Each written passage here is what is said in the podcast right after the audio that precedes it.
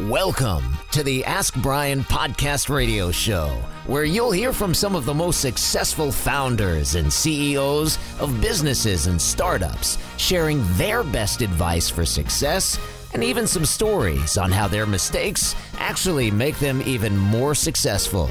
Now, here are your hosts, Brien and Tracy. Welcome, welcome, welcome. You're listening to the Ask Brien Radio Show on KHTS 1220 and 98.1 FM. Well, each week, every Thursday, 1 p.m. Pacific Standard Time, or wherever you're located, we have a great, great show and we discuss business. But everybody asks us the question, why is it called Ask Brien? Since my name is not Brian, people don't know that. And why are you spelling Brien B R I E N when most people spell their name B R I A N or B R Y A N? So each week we go through, in case you have never listened to the show before, we try to explain to you why, why we have an E in Ask Brien. And we have an expert on E's. And is she around, Tracy? Yes, I am here in an excellent mood, I might say. Well, that's an E right there. Yes, it is.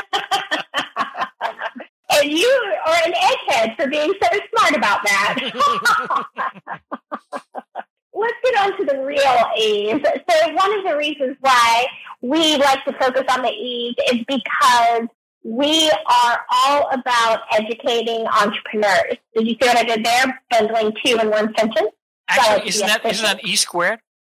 Yes, and I just made it E cubed because I said efficient afterwards. So you got to you got to stay real sharp to keep up with me now. Well, I don't know if that was efficient uh, by combining it because sometimes it's easier when people hear each one on its own as opposed to throwing it all into one sentence and they get all confused what it's all about. Well, that is true, and especially with the word expert, which we really like to have it stand on its own because our experts stand on their own. They are experts in their industry, and we even have a formula of what qualifies them to be an expert on the Ask Brien show.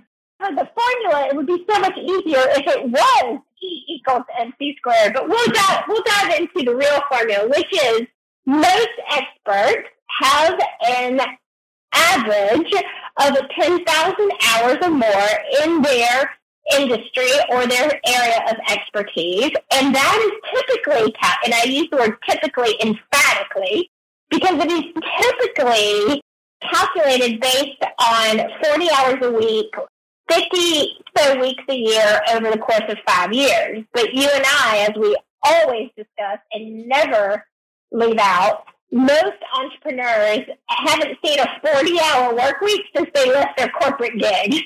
So they are investing way more time, way faster, and getting up to that 10,000 hours, probably closer to like a three year window of time if we had to really, you know, do that math consistently. But that is our formula, and it has turned out to be very accurate for the experts we've had on the show. Well, you know, today's guest, not only does he qualify, I'm sure, as an entrepreneur doing that, but as his original profession of being an ER doctor, I'm sure he had probably that many hours in the first week. I mean, if there were that many hours in a week. yes, because goodness knows the amount of hours spent in undergrad, graduate, medical school, in. I was referring to residency, but yeah. Residency, yes. I called it apprenticeship. I knew that was not the right word. But yes, absolutely. And then getting into specialty niche as well. So yes, definitely more than 10,000 hours, no doubt about it. And you know what else is really important to the success of an entrepreneur and the in E that we like a lot? You mentioned energy, but you have a word that you really like a lot that has to do with enthusiasm and excitement.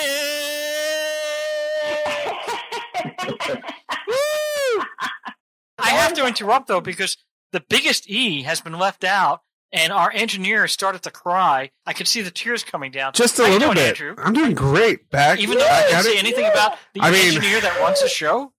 Again, she forgets me every time. No, I was saving the best for last. Oh, last. that's for last. There oh, oh, is. There. I'll. I'll remember that when we talk about Grease Lightning. well, I was saving our collective best for last. No, okay. We could not be doing the show without our superstar engineer. Thank you, Andrew, very much. Oh, Andrew, thank you, never thank you, thank forgotten. you. Never thank you, thank forgotten. you. Because why? You want to know why? Because you are electrifying.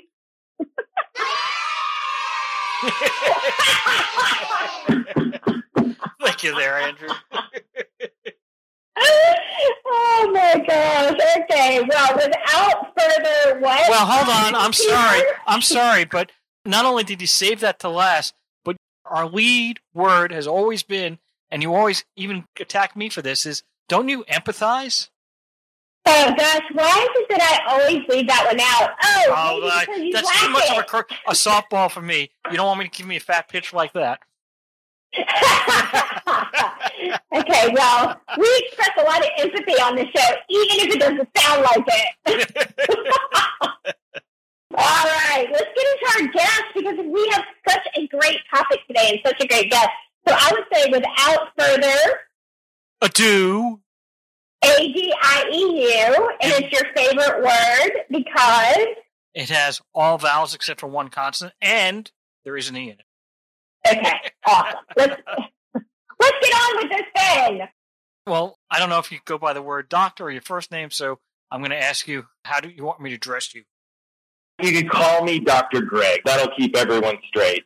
And I just got to say, this has been really enjoyable so far. Another E?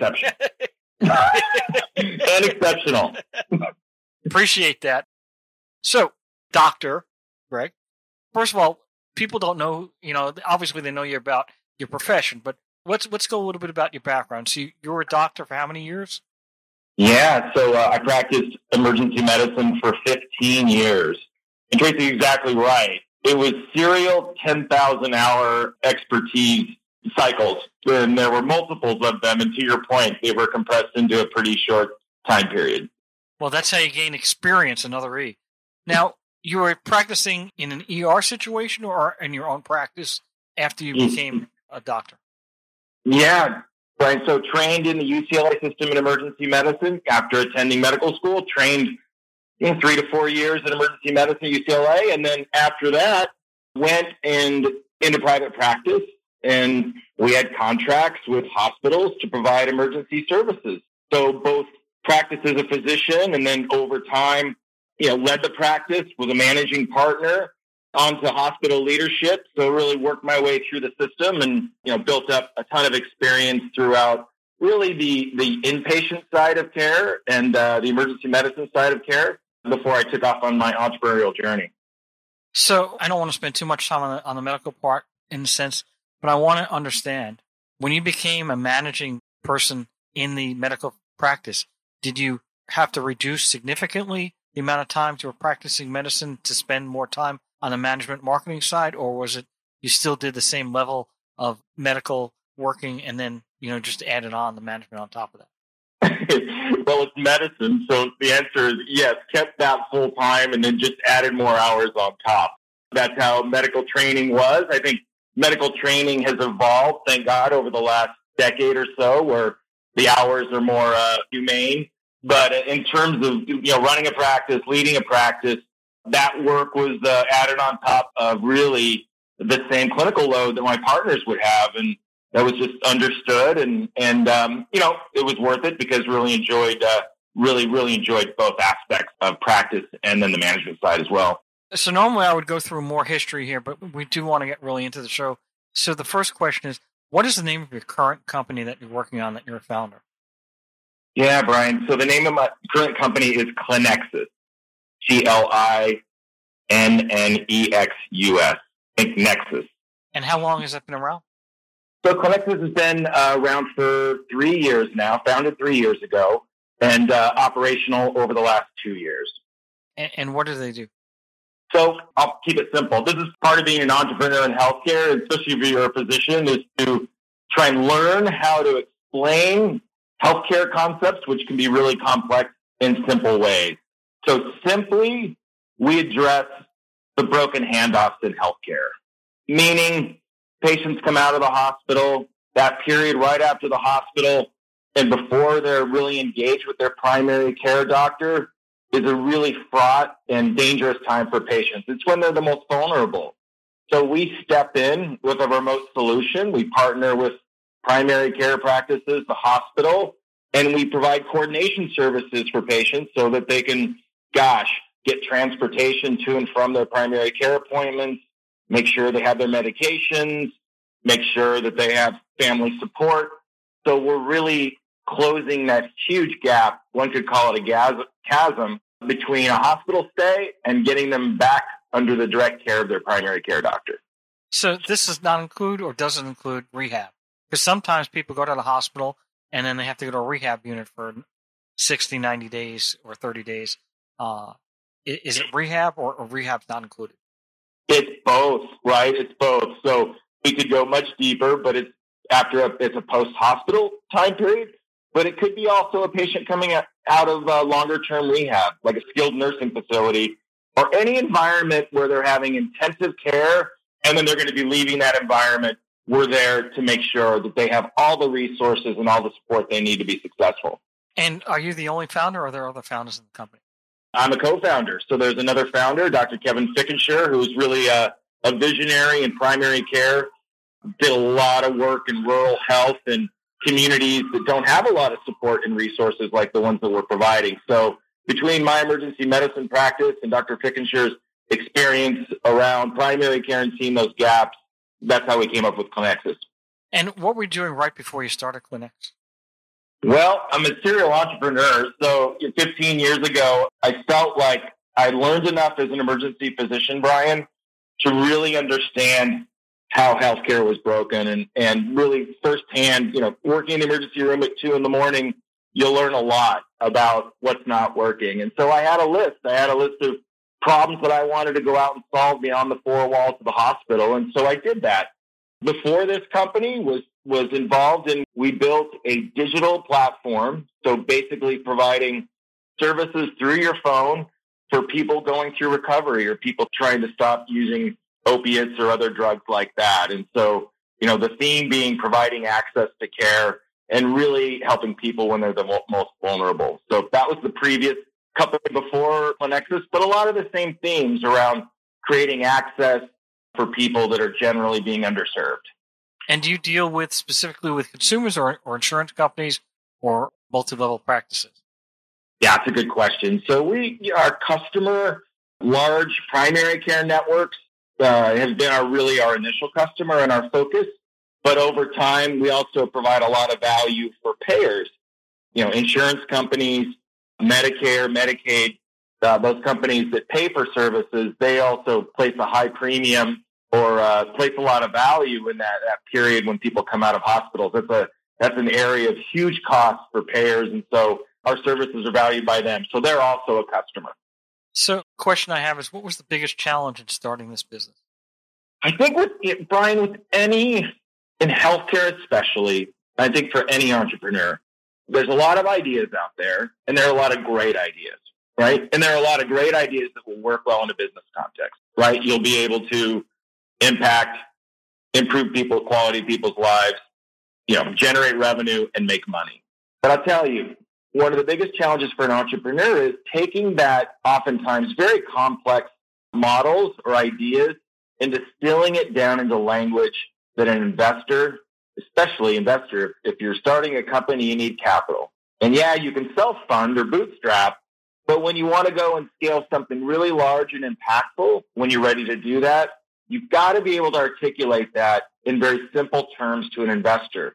And I'll be honest with you, that's one of probably the biggest obstacles for an entrepreneur, especially in the healthcare world, which is, you know, the U.S. healthcare system is so complex, so fragmented, so disconnected that a lot of the times, if you're explaining your product or what you're working to do, one of the biggest obstacles is just telling the story. And so you really got to work on your story. And, and that's probably the first thing you need to be able to do. So your story, you're referring to the pitch. Is that correct?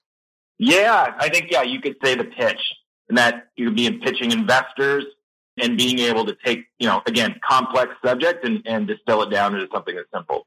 So how did you find your first customer? Well, you know, I, again, I think it gets back to being in healthcare myself, being a physician. So as a physician, you have some credibility out of the gate in the clinical world.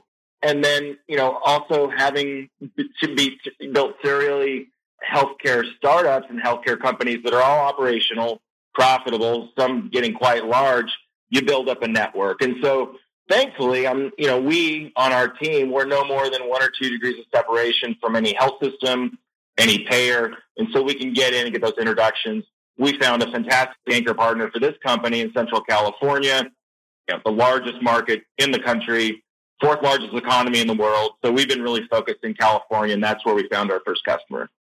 Are there any scalable issues in the sense of the medical laws? Because I know the laws are different from state to state. So did you have any have to deal with any any legal issues going from California to other states? I mean, is there a separate insurance carrier in each state uh, and various things by state? How did that affect hmm. you? Yeah, Brien, such a great question. I would just say there are always those barriers in healthcare going state to state because, for example, and not to get too technical for the group, but I know you're you're a lawyer, so you'll understand this. One is the corporate practice of medicine, and there's huge variance in terms of how that's interpreted from state to state. So if you're practicing, you know, if someone's practicing, not as much of an issue for this company, but certainly other experiences I've had. If you're practicing in California and Florida, you're going to have a huge difference in terms of how they interpret how you practice and what's legal in terms of delivering services in healthcare. The other issue is, is thinking of your employment law, right? So for us, we're a remote solution. So we might have a care coordinator who lives in Florida who is supporting a patient and a doctor in California. So we've got to adjust for not only the corporate practice of medicine, but we also have to factor in any labor laws connected to that person who may be working out of Florida or they may be working out of California. So again, that adds on to the complexity of doing business in healthcare. As an entrepreneur, and we're dealing with medicine, I mean, can you apply standard entrepreneur practices to the medical field since it is a regulated area? Yeah, you just have to be very mindful. I would just say if you get out of bed and you're building companies that improve outcomes that matter to patients, right? Keep them out of the hospital, help them avoid the emergency department, quality of life, and you do that and you control costs and be are mindful of costs. If you use that as your North Star, you'll generally be pretty successful in navigating the complexities. All right.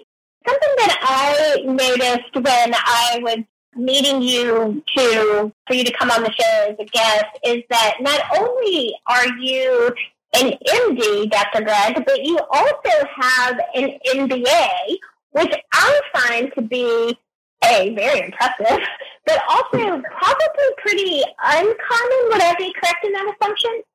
Well, I think it's becoming more common for some of the reasons we've already discussed, and that's that's physicians realizing that they just were underprepared to be successful on the business side of healthcare, and they they wanted to be, you know, they wanted to master their own destiny, and for a lot of physicians, they just don't have the tools to do that, and so we're seeing more and more physicians studying it for an MBA. We're seeing now more combined MBA programs where you can get an MBA while you're getting your MD. I don't know if I would have been able to do that. That would have been a lot of work at the time.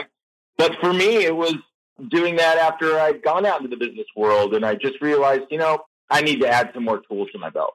So that was one of the questions that I wanted you to dig a little deeper in if you're comfortable with, and that is the timing. Because a, to your point, that's a lot of school to do all that at one time. I mean, I think that would literally like your mind would like implode. But at the same time, I'm curious as, as was it always part of your long term trajectory to go through medical school, practice medicine, and then ultimately do an entrepreneurial path with an MBA, or do you feel like it was a direct result of the all the changes that have happened in the healthcare arena? I think it was the latter. I mean, I trained probably a generation or so ago, and at the time, not a lot of physicians were, were pursuing MBAs. Not a lot of physicians were really thinking about life beyond you know, direct clinical practice. So it wasn't even, for me, it wasn't even necessarily something I'd contemplated until I'd worked my way through emergency department leadership and hospital leadership. And I felt like I'd done, accomplished everything I wanted to accomplish in that. And then as I waded out into the, into more of the business world or the business side of healthcare, you know, for me, it was, I, I really needed to, to add on some more tools onto the belt. So that process, gosh, it was probably two or three years after I'd started, been involved in, started my first company in healthcare. That uh, is, we scaled that up and started, you know, talking to investors and talking to people that knew a whole lot more about finance than I did. That I knew that I needed to have uh, some more expertise behind, so that I could be successful negotiating and doing a lot of the things that you need to do to really be, you know, I had the clinical piece down, could understand the, prob- the problems in healthcare, but the financial side ultimately it, it was the, the big, big part that I knew that I needed to address. Yes. Well, and I mean, I think it just makes you so much more balanced as both a doctor and an entrepreneur. There's no doubt about that. It was worth the time, energy, resources, and commitment that you made in that way.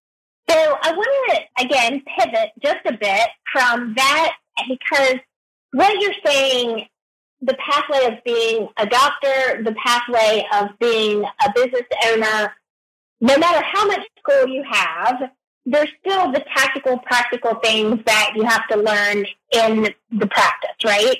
Yes. And one of those things that can come difficult for some, easy for others, is leadership. So that's something, leader, really good leadership skills are something that they can't teach you as you're getting your MBA. So a question I have for you is, what are some of the challenges that you faced in leading a team and what have maybe even have been some of the rewards that you've experienced doing that?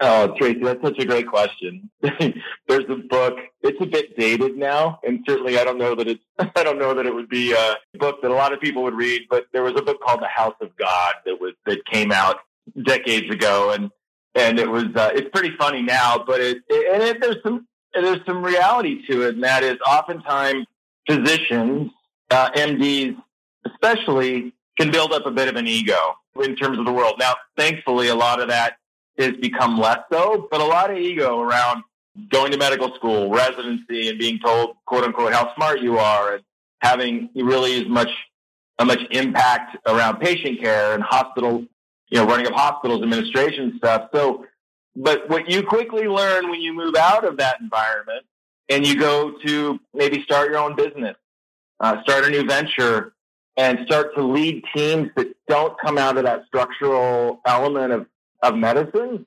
you learn that ego doesn't necessarily serve you well. And I think there's a transition I went through, and I think there's a transition that a lot of physicians go through where you need to transition into being more of a, ideally, more of a servant leader, practicing humility. One of the E words you called out earlier, empathy, elements that, that maybe not necessarily a lot of physicians have developed in their career. But once you move out into the world of entrepreneurship, running your own business, leading people, that's probably one of the biggest predictors of your success, which ultimately, you know, emotional intelligence and those elements are often a huge transition point, but absolutely critical in being successful. I love that that you know the, that book has been such a great resource. There's definitely a couple oldies but goodies. I'm a huge Stephen Covey fan myself, and that that Yes. you know I literally mm-hmm. believe that the Seven Habits of Highly Effective People, no matter the fact that it's probably ancient ancient at this point in time, considering publication date, it's still one of the best evergreen books that you can fall back to learn about running and managing a business or a team. And you seem to have an amazing team. So my first question is, when did you know it was time to start adding to your team? I think that's a big challenge a lot of entrepreneurs face. They seem to do a lot of things themselves and have a chicken and egg, egg syndrome about when to add people to their team. So when did you know that you needed to build out a team? Yeah, I mean, I think to be successful as an entrepreneur, you, you need to understand when to pull that value into your organization, right? If you bring in an engineer or a product lead early on, you know, at 150,000 bucks a year, or God in California, more than that, you can doom your business. So you really have to understand what is the most valuable piece that you need to pull in to move the business forward. And then you need to understand the levers of compensation. I want to go deep into this, but the levers of compensation. You give them equity. Is it take home pay? Is it benefits? And early in a startup, you may only have equity. So you've got to be very judicious in thinking about who you bring into the organization to make the most impact and drive the most value for where you are. Thanks a lot. Uh, and I was actually talking to Dr. Irwin saying, you know, how legal steps is so valuable in the sense that you could actually, you know, as an entrepreneur, you know, one of the first things you need to do when you're starting up is you want to probably form a corporation or an LLC to protect yourself from liability and not become personally liable. And I was just talking to the doctor earlier today about, wow, it would be great to have had that concept when we were starting out. What, what do you think about that? Yeah, indeed. I think it's underestimated that corporate governance, building that legal foundation for your startup is so critical. And I think a lot of people will get deep into, for example, a co-founder relationship and they didn't do that work on the front end, that legal work on the front end, and, and that just compounds issues over time. So absolutely can't do that work early enough. Thanks a lot. And Tracy, you had some more questions? Yeah, so we were right before the break. We were talking about leadership and some really great resources, actually, on learning more about leadership. But you've gotten a lot of practice at it now you have scaled your team. Can you walk us through some of the key positions on your team and how they add value not only to the business but to your bottom line? Yeah, absolutely. I think for our company, a lot of probably the most important element of what we do, well, certainly there's the patient facing piece, which is number one, right? And that is bringing on frontline care coordinators, the, the individuals that are going to be touching families, patients directly that's a critical piece. And, and hiring people that, a lot of the stuff we've already discussed, hiring people that have the certification, they have the qualifications, but do they also have the empathy? Can they communicate? Are they patient? Are they emotionally intelligent? Because invariably you're going to be dealing with people when they're very vulnerable, very scared. And so you got to recruit and hire team members that can really connect with and understand those individuals. So that's a critical element of what you're building. On the more management side of things, for us as a co-founder and CEO, it depends on what time of day you might talk to me. I would be wearing a different hat, right? So I might be uh, working on a pitch deck for an investor, and then I might be, oh gosh, working on running payroll. You do a lot of that yourself, but then you're right. Then you need to start building and developing your team. For us, it was critical that we had a lot of what we do in our in our business is the transfer and exchange of information in healthcare. So for us, we needed to bring in an information officer, a CIO, that could really help us manage information, manage data, but also do it in a, in a compliant manner, right? Because people's health records are so critical and, and, and to be protected with the utmost care. So making that investment in an informatics lead, uh, critical for us. And then also some of the nursing leadership for our company, um, we realized that you know, going from organization to organization in terms of our partnership, we needed nursing leadership that could speak the language of our partners and make sure that um, as we rolled the business out with a partner, that we had clinical folks that could speak the language and that we had informatics lead that could also speak the language of both IT and informatics with our partners. So those were some decision points for me as the CEO of the company that I needed to make. And then in terms of the sequencing and the timing, there's a lot of complexity there, but again, it really gets back to maximizing value on that investment uh, in personnel. That is so inspiring just to know that you've got such a solid amount of people behind you moving you forward in the right direction. Of course, no one can do that and you can't move forward without people knowing about you. So I would be remiss if I didn't ask you about your marketing strategy because you've got all of those other amazing elements in place, the right people on the bus, the right bus, you're driving the bus. But unless people can find you and, and you can get customers, that becomes a challenge for, to generate revenue. So tell us a little bit about your marketing strategy. Yeah, absolutely. Well, it really starts, it goes back to our go-to-market strategy. And for us, it, it has been go into an area that we identified has the most need so for us, Central California is an area where it's been uh, historically under resourced. And so go into an area where that there's that need and ideally identify that anchor customer. I think people get ahead of themselves when they start a business.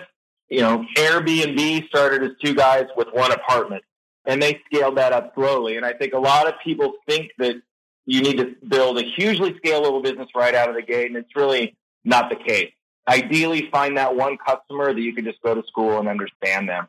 But also you build up credibility with them because especially in B to B to C, which is what we are, business to business to customer, really it's about introductions and it's building up a network or an ecosystem where you can get referrals within that ecosystem. So that's number one for us. You can't deny the power of social media. LinkedIn for me, you know, I have time blocked off each week where I'm making sure that, that what I'm building in social media and LinkedIn is going to be connecting me to potential customers. Uh, yes. So this conversation has been so compelling, and I truly wish we had a lot more time to continue it because I know you have a lot more gems that you could drop for our audience today. But if they want to continue this conversation with you, Dr. Greg, what would be the best way for our audience to reach out and connect with you?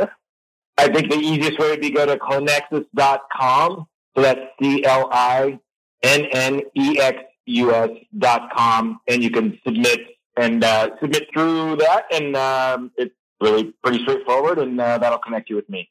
That sounds great. Okay, everybody, if you want to play this episode back, which we all know you cannot do with live radio, but you can do with a podcast. So if you want to play this back, make notes, get in touch with Dr. Greg, get in touch with Producer Podcast, get in touch with Legal Steps, get in touch with Peter. Although I'm not sure why you would want to do that. Just kidding. Um, How about legal steps? I did say legal steps. I said legal steps before Peter, but let's say it again. Legal steps with a Z. And you'll find a link in the show notes for that. But speaking of podcasts in all seriousness, we would love it if you were to go to wherever you listen to your favorite podcast. That's Apple, that's Spotify, that's Google, that's iHeart. We're on all the platforms as the Ask Brien, and of course, that's A S K B R I E N, the Ask Brien podcast. And download, follow, take a listen to our previous experts in our previous episodes, and yeah, give us one of those amazing reviews, five stars preferably, and let us know what you would like to hear more of on the podcast too. We'd love to hear from you. Thank you, Tracy. So, Doc, we have exactly two minutes left, and you're going to tell us the three most important traits of an entrepreneur. stamina, stamina, stamina. well, I was going to say tenacity, so we're pretty close. well, yeah, yeah, it's in there. It's in it's in the ballpark. okay, that's great, but even if you have stamina, even if you had tenacity, and you keep on trying something, you know, you could be a hamster on a wheel. What differentiates yeah. a successful entrepreneur? Yeah, a successful entrepreneur, you've got to be ready to adjust. You've got to be able to course correct, and you've got to be able to communicate that vision as you make those course corrections. So communication is a is a critical a critical piece as well. And stamina, tenacity, and the third one was what? I think I was, I was saying uh, in communication. You got to be able to communicate your vision. You got stamina, and then you got to be able to you got to be able to adjust. You got to be able to course correct. And what do you think your best skill is? Team building. It's certainly. Uh, it's, I think it's the most valuable part for me, and uh, I think it's, if, I've, if I've had any success, it's been my ability to build teams and create a cohesive vision and lead that team forward. That's interesting because when I first met with my first VC, venture capitalist, the first thing they told me was, What are you going to do with your money? And I said, I'm going to hire people smarter than I am. And they all looked at me and said, Good answer, good answer. That's exactly right. And that is part of team building. Servant leadership. Yeah, absolutely. You know, and shows that you're humble too, right? You know, you realize you might be a very smart person, but that doesn't mean you're egotistical enough to not understand that. All right, unfortunately, we got to go. The show is over. Thank you very much, Doc. Thank you, Tracy. You'll see KHTS 1220 98.1 FM, The Ask Brien Show. Over and out! Thank you for tuning in to the Ask Brien radio show. You can listen to us every Thursday on KHTS AM 1220 and FM 98.1 or via Facebook Live or anytime wherever you listen to your podcasts. Visit AskBrien.com to join the conversation and ask us your business questions, and we'll answer them on our next episode. That's AskBrien.com.